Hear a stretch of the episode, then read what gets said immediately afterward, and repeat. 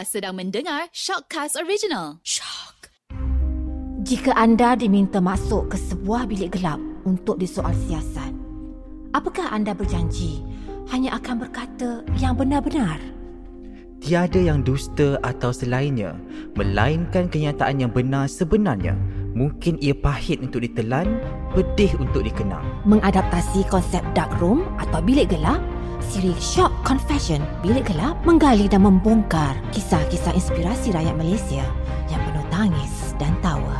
Di dalam bilik gelap ini, perca-perca kenangan manis, pahit, sedih, marah dan kecewa, malah kesesalan dan harapan dalam memburu piala kehidupan diluahkan secara telus dan jujur. Inilah Confession Bilik Gelap. Hai, bertemu kembali dalam Short Confession. Bilik Gelap bersama saya Hakimia Asyari. Dan sememangnya Bilik Gelap ni saya akan tutup lampu, saya akan bawa selebriti, saya bawa personality walaupun bilik ni sebenarnya gelap, ya kita akan gelap-gelapkan lagi bilik ni. Ah, Kita bawa selebriti minggu ni walaupun dia masih baru tapi dia masih anyo saya. Walaupun dia baru tapi dia ialah peminat K-pop dan juga orang cakap dia sebahagian daripada BBNU. BBNU ke? Okey, siapa kita nak bawa nak jemput dalam bilik ni? Kita menjemput Sarah Suhairi. Assalamualaikum. Terima kasih Sarah kerana sudi bersama dengan saya dalam bilik gelap ni. Eh tak ada masalah lah. Kita jarang-jarang borak dalam bilik gelap macam Ha, ni. kan? Ha-ha. Gelap betul kan? Ha Okey Sarah, mungkin Sarah berkenalkan diri Sarah. Okey, kepada mungkin yang hanya mengenali Sarah roughly lah orang kata tak tahu lebih detail tentang Sarah. Nama penuh Sarah pendek je sebenarnya sebab tu Sarah punya nama stage name pun Sarah Suhairi sebab kalau nama kat IC kita letak binti je kat tengah-tengah. Hmm. So Sarah binti Suhairi. Dan ramai juga kadang-kadang tengok gambar nampak tua sebab make up lah kan. Mungkin bila-bila perform atas stage tu oh banyak make up dia ni. So mungkin nampak lebih tua daripada usia yang sebetulnya tapi saya baru 21 tahun. Sarah anak yang kedua daripada empat orang adik-beradik. Saya ada abang, satu adik perempuan dan satu adik lelaki. Saya lah kakak. Jadi kalau nak bercerita tentang latar belakang pendidikan Sarah paling highest adalah uh, SPM sahaja sebab ada beberapa faktor lah yang Sarah tak dapat meneruskan masuk uni. Sebab kalau ikutkan pada 2018 tak silap Sarah sepatutnya dapat masuk UiTM Sri Iskandar. Kalau kita mohon UPU tu kan kita ada lima pilihan kan. Jadi salah satunya kos yang Sarah nak tu Sarah dapat dekat UiTM Sri Iskandar. Tapi masa tu Sarah terlibat dengan program reality uh, show. Jadi dia ada kekangan sedikit lah di situ. Tapi tidak bermakna Sarah tak nak sambung. Tapi InsyaAllah kalau ada rezeki memang Sarah akan sambung. Cuma masa tu lah kita kena cari. Hmm, kan kita nampak career Sarah dari segi peny- seorang penyanyi tu macam berkembang, berkembang, dan Masya berkembang. Allah. Kan? Okay, dalam banyak-banyak lagu Sarah lah kan, mana lagu yang Sarah rasa paling kena diri Sarah? Paling kena eh. Hmm, kalau Sarah dengar balik lagu-lagu Sarah, kebanyakannya banyak genre-genre yang ballad. Kita memikirkan dari sudut marketing lah orang kata. Mungkin apa yang peminat-peminat suka, apa yang orang Malaysia suka dengar. Tapi untuk jiwa Sarah, Sarah lebih kepada lagu-lagu yang fast song. Macam Nyawa dan Raga untuk second single. Tapi lagu yang membawa Sarah naik adalah lagu pertama Sarah sendiri iaitu Pedih. Ciptaan Rumnan dan juga Iman Imran. Jadi lagu tu sampai sekarang kalau orang kalau Sarah pergi show ke kalau Sarah tak nyanyi lagu tu orang macam ah sayangnya tak ada lagu pedih so um, journey Sarah sepanjang melahkangkan dalam banyak-banyak single Sarah lebih suka lagu-lagu yang fast song lah sebenarnya Rasa macam susah tak jadi artis kat Malaysia? Kadang- Kadang-kadang macam terpaksa uh, macam cakap tu macam apa?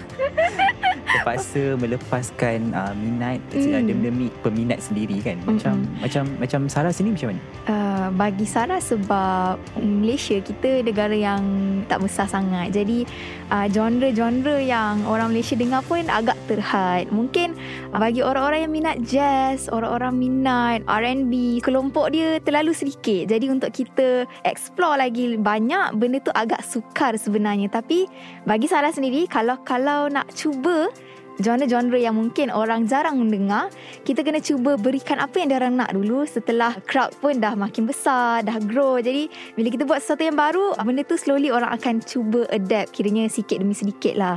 Jadi kalau nak cuba benda-benda yang mungkin tak pernah orang cuba ke, kita kena bagi dulu apa yang orang nak.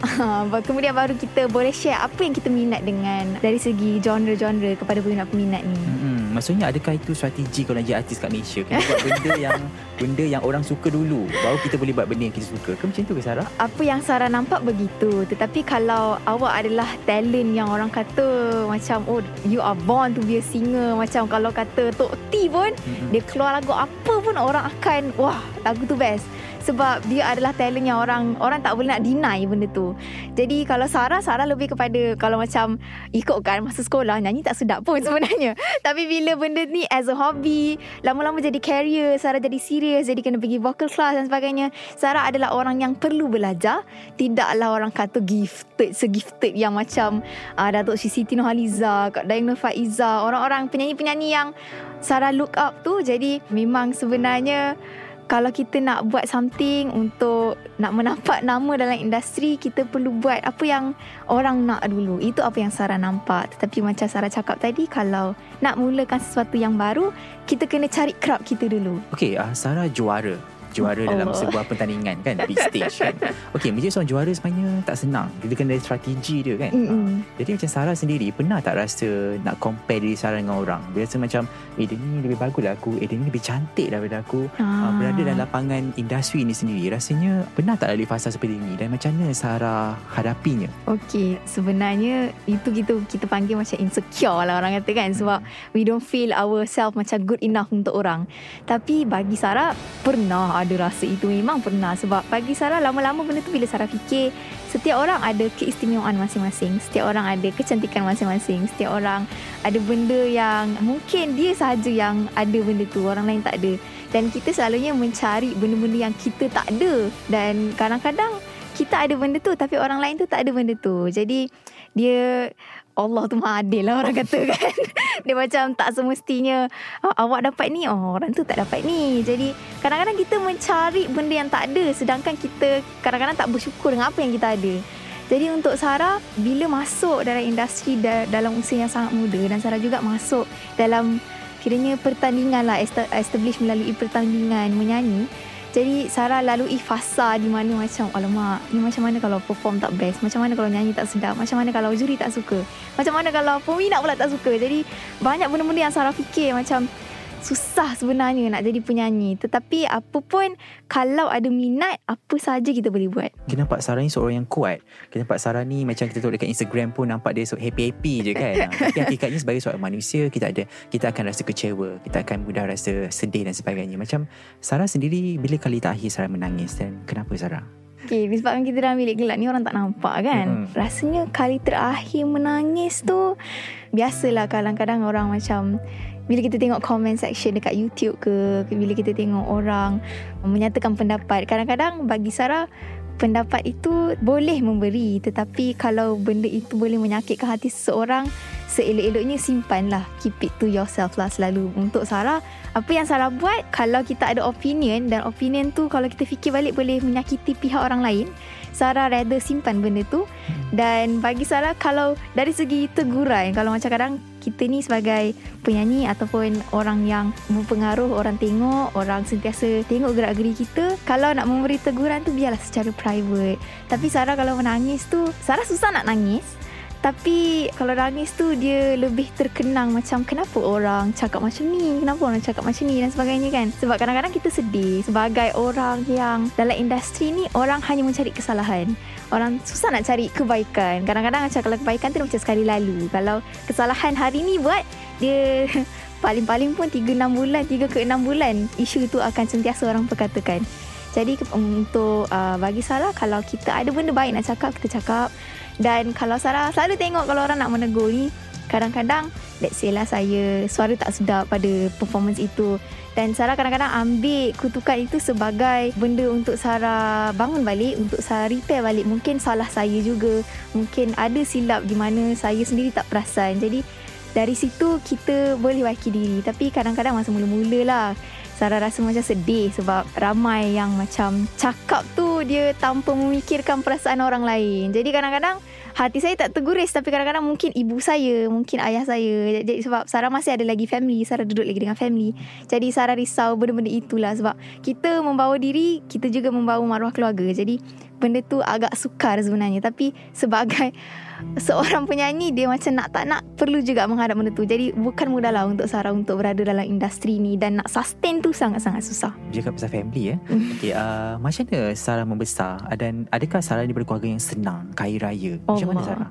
Tidaklah Sebenarnya Sarah ada kecil sampai sekarang Bukanlah terus Macam banyak duit Macam sekarang pun kita masih lagi bes- uh, Sederhana je Kita tidaklah duduk macam Banglo besar ke Ada maid ke dan sebagainya Tak adalah tapi dari segi pendidikan, dari segi didikan ibu bapa, Sarah glad uh, mereka tidak mengongkong dan mereka juga tidaklah terlalu strict yang macam oh you cannot do this, you cannot do that kan.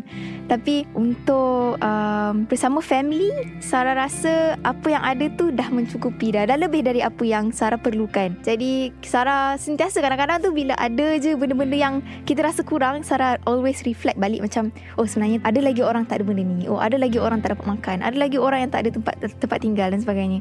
Jadi cara untuk kita sentiasa bersyukur tu kita kadang-kadang kena reflect balik orang-orang yang tak berkemampuan. Kadang-kadang kita rasa susahnya hidup ni tapi sebenarnya ramai lagi yang susah. Saya ada baca dalam satu berita harian, petikan berita harian pada 1 Mac 2021 mengatakan bahawa ayah tak kasih bercinta. ah, kan? Jadi sebagai seorang manusia kita perlu ada rasa cinta juga kan? Hmm. Ah, macam Sarah sendiri, apa pandangan Sarah mengenai cinta? Wah, uh... kelakar lah rasa orang pasal cinta ni sebenarnya. Nampak gelap-gelap pula kan? Oh, oh. Bukanlah ayah tidak uh, memberi keizinan. Dia kata kalau dah berlaku tu kadang-kadang kita tak boleh nak tarik balik. Tapi uh, disebabkan Sarah dah usia yang sebenarnya boleh dikatakan agak muda juga. Dia tidaklah menggalakkan percintaan itu terlalu cepat kiranya berlaku pada Zara. Tapi dia kata kalau kata benda tu berlaku, ya yeah, it's It's up to you Cumanya dia tahu Awak tahu apa batas Awak tahu apa yang awak patut buat Awak tahu apa yang awak tak patut buat Sebab dia melibatkan awak Dan juga family awak Dan juga pihak orang lain kan? Dan benda tu Sarah lebih berhati-hati lah. Tidaklah macam bercinta yang Macam fikir Oh tak boleh bercinta. Itu sebenarnya lumrah kehidupan Lumrah manusia Untuk bercinta tu. Memang Kalau dah kenal seseorang Kalau dah berkenan tu Takkan tak bercinta kan? Uh, tapi bercinta pun bagi Sarah kalau kata kita berkenan pada seseorang tu kita teruslah ke step yang seterusnya. Kalau boleh janganlah lama-lama kan? Sebab kita pun nak elakkan daripada benda-benda yang tak sepatutnya berlaku. Jadi kalau nasihat Sarah kalau kata untuk diri Sarah juga kalau minat pada seseorang tu cepat-cepatlah jumpa family orang tu. Uh, janganlah bercinta belakang-belakang family tak tahu dan sebagainya. Kalau Sarah kalau bercinta pun Sarah akan bagi tahu keluarga. Uh, Sarah tak naklah sorok-sorok rasa macam tak manis pula kan? Maksudnya status terkini? status terkini uh, kita masih lagi available lah Bukanlah mempromot diri tetapi setakat ini belum ada ada belum ada lagi. Tak kiranya sebenarnya Sarah tak mencari tapi kita follow the flow je ah, macam tu. Hmm. Rejection banyak mematangkan. Rejection mematangkan Sarah dalam banyak perkara kan? Uh, dari segi percintaan, Hmm. dari segi uh, nyanyian kan.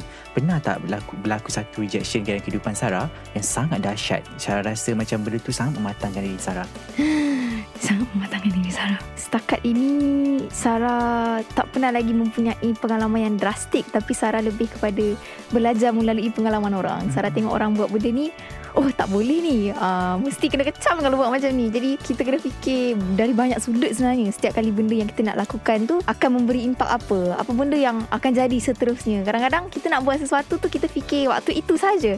Tapi kita kadang-kadang nak, nak fikir future tu yang macam Ya Allah Boleh ke buat macam ni? Boleh ke buat macam tu? Jadi sebenarnya menjadi seorang penyanyi Ataupun orang yang orang yang mengenali Sarah kan dia agak susah untuk buat semua benda umum. Jadi mungkin kalau ada kesalahan-kesalahan tu kalau orang dapat tegur Sarah secara private Sarah akan sangat-sangat menghargai benda itu.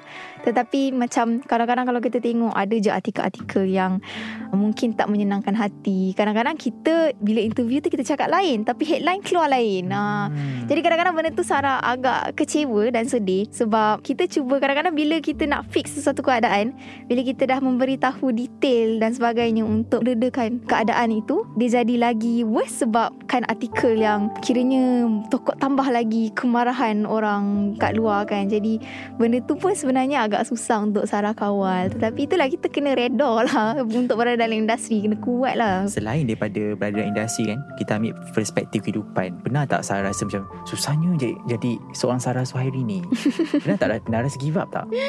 Dia rasa give up tu belum pernah ada Tetapi dia pernah lah macam terdetik Kenapa lah jadi penyanyi? Sebab dari sekolah pun lagi Sarah macam tak pernah terfikir nak jadi penyanyi. Jadi penyanyi ni dia macam Sebab menyanyi adalah hobi Sarah dari kecil Sebab Sarah main instrumen Main piano, main gitar, main ukulele dan sebagainya. Tetapi untuk fun-fun dekat rumah lah kan.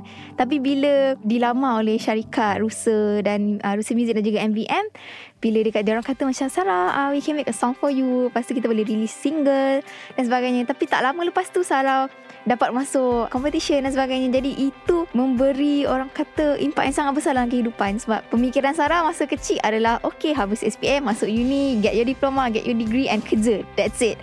Tapi banyak sangat benda yang Sarah Kiranya bila masuk dalam industri ni awal di usia yang muda banyak-banyak benda yang Sarah belajar yang Sarah tak tahu pun Sarah tahu. Jadi kadang-kadang bila kawan-kawan Sarah selalu jealous sebenarnya dengan kawan-kawan.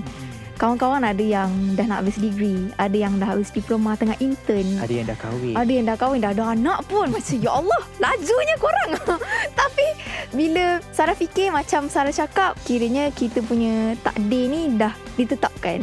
Setiap orang mempunyai jalan hidup yang berbeza kebanyakan orang dia meletakkan semua orang tu mempunyai kehidupan yang sama. Jadi untuk Sarah sebenarnya setiap orang tu janganlah kita judge berdasarkan kehidupan dia sebab rezeki masing-masing.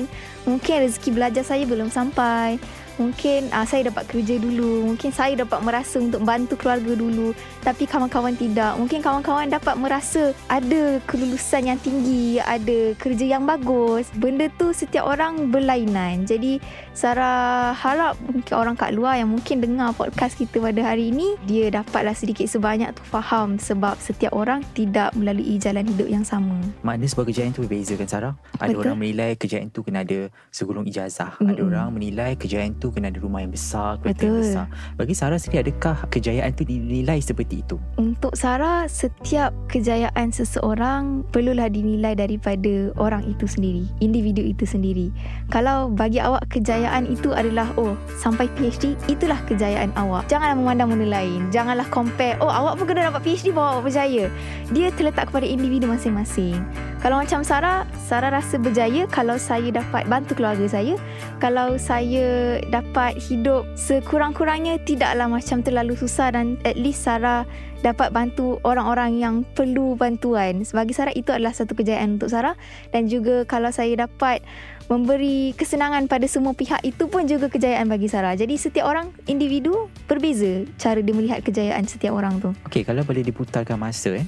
Okey, untuk mengubah Sarah yang sekarang jadi Sarah yang lebih baik pada hari ini. Mm-hmm. Apa yang Sarah nak ubah pada waktu ketika dahulu dan ataupun sebenarnya Sarah rasa okey je dengan flaws kehidupan yang Sarah lalui pada hari ini. Kalau kata kita nak ubah balik Kalau kalau boleh putarkan masa tu Sebenarnya Susah jugalah untuk kita pilih Yang mana perlu kita ubah dan sebagainya Sebab Tanpa kegagalan yang kita lalui sebelum ni Kita tak ada pada kita hari ini. Jadi sebenarnya perlukan benda-benda yang flaw tu Untuk kita tahu masa hadapan Apa yang kita perlu buat.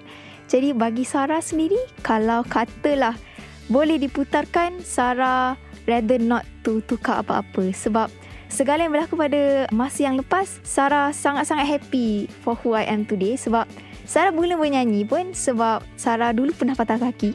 Dan dekat rumah tu tak bila tak buat apa-apa Sarah start buat cover jadi bila buat cover dekat Instagram, dekat YouTube orang mula perasan benda tu dan dari situ career nyanyian Sarah. Dan ada juga kiranya isu-isu keluarga lah dalaman. Bila Sarah patah kaki tu, family jadi lebih lebih rapat, jadi lebih harmoni dan Sarah appreciate sangat benda-benda tu jadi. Kiranya tak adalah Sarah dulu menyesal patah kaki walaupun kaki sekarang tak sekuat dahulu. Kenapa patah kaki? Sebab Sarah ni dulu seorang yang lasak lah sebenarnya Tapi sebab sampai sekarang pun Sarah uh, minat sukan berkuda Jadi Sarah patah kaki tu sebab jatuh kuda uh, Jadi dia jadi macam tak rasa menyesal Sebab dari situlah Sarah banyak sangat hikmah Dia setiap apa yang berlaku mesti ada hikmah Yang mungkin kita tak nampak waktu itu Tapi kita nampak sekarang Jadi Sarah kalau boleh tak nak tukar apa-apa pada masa yang lalu lah Okey, soalan extra sebelum terakhir. Okey, uh, bila apa dapat title juara kan, dapat juga habuan yang besar ya, habuannya tu kan. mm. Apa benda pertama yang Sarah lakukan dengan duit itu? Ramai satu Malaysia nak tahu ni. Hmm. Uh, sebenarnya awal-awal bila ayah pesan tu once you in a competition bagi Sarah, Sarah tidak mengejar kemenangan tetapi cukuplah sekadar menghabiskan apa yang Sarah mula. Kiranya kalau boleh nak sampai final lah. Menang tak menang tu belakang cerita, janji kau sampai final. Dah cukup dah. Tu dah kira dah puas lah dengan diri sebab kita dapat berjaya habiskan uh, throughout the journey kan.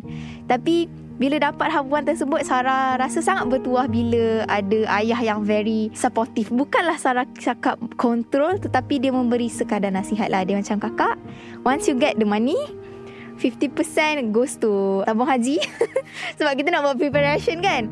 Lepas tu 25% you boleh simpan, the 25 you can do whatever you want. So untuk Sarah, Sarah ambil nasihat tu dan Sarah gunakan nasihat tu. Jadi Sarah rasa tak adalah benda yang Sarah buat sekarang ni regret dengan apa yang Sarah buat sebelum ni. Jadi macam habuan yang Sarah dapat tu kita guna wisely lah. Kita tidak terlalu enjoy macam oh dapat je duit ni. Beli rumah, beli kereta, beli itu, beli ini dan sebagainya. Sebab kita sebagai artis kebanyakannya tak ada pay slip. Sebab kita kadang-kadang duit itu melalui show, melalui promo, melalui program dan sebagainya. Tetapi bila ada pandemik ni dia sangat susah untuk kita survive sebenarnya. Jadi untuk kita berhutang nak beli rumah tu lagi rasa macam ya Allah boleh bayar ke ni kan. Jadi untuk membeli sesuatu tu untuk mempunyai sesuatu aset dan sebagainya perlulah kita prepare dengan betul. Jadi kalau nak prepare tu itulah once kita get the money also kita nak kena fikir kita nak kena bayar LHDN, nak bayar zakat dan sebagainya. Banyak benda kita kena fikir.